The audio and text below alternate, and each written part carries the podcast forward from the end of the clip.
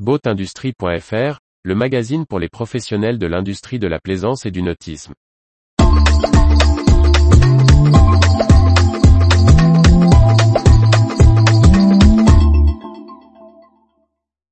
Cannes Yachting Festival, consolider des développements toujours plus green.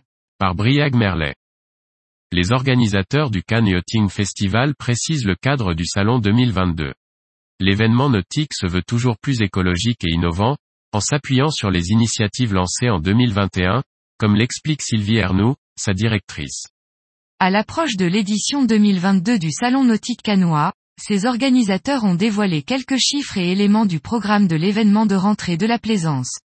L'accent sera mis sur les thèmes de l'innovation et de la transition de la plaisance, insiste Sylvie Ernoux, directrice du Cannes Yachting Festival. On veut avant tout renforcer les sujets lancés l'année dernière, autour des bateaux électriques, de l'innovation, de la green route. On a eu de bons retours des visiteurs et il y a plus d'exposants qui ont souhaité s'inscrire. À nous donc de plus communiquer et encore mieux signaler cette green route. Du côté de l'espace innovation, on consolide ce développement avec notre partenaire de la BNP en ajoutant quelques stands supplémentaires. L'espace essai a été un succès également, mais on n'a pas la place pour l'agrandir pour le moment. Du côté de l'offre de bateaux à flot et à terre, la directrice du Cannes Yachting Festival se veut optimiste malgré les incertitudes liées à un marché et de approvisionnements instables. On a encore plus de demandes d'exposants que l'an dernier. On a eu 620 bateaux exposés l'an dernier. Je pense qu'on est capable d'en avoir 640 en 2022. Cela dépend toujours de différents facteurs, si un bateau n'est pas fini à temps, que la météo empêche le convoyage dans le planning pour le salon. Et l'on s'applique à conserver des petits exposants, même s'ils n'ont qu'un seul bateau. Évidemment le risque peut être plus grand.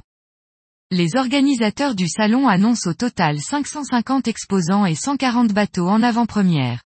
Il se déroulera, comme c'est désormais l'habitude à cheval entre Port Canto pour la voile et le Vieux-Port pour les bateaux à moteur.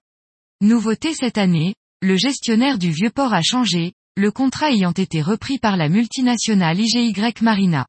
On découvre le travail ensemble, mais ce sera totalement transparent pour les visiteurs, indique, rassurante, Sylvie Ernoux en conclusion. L'information vous a plu? N'oubliez pas de laisser 5 étoiles sur votre logiciel de podcast.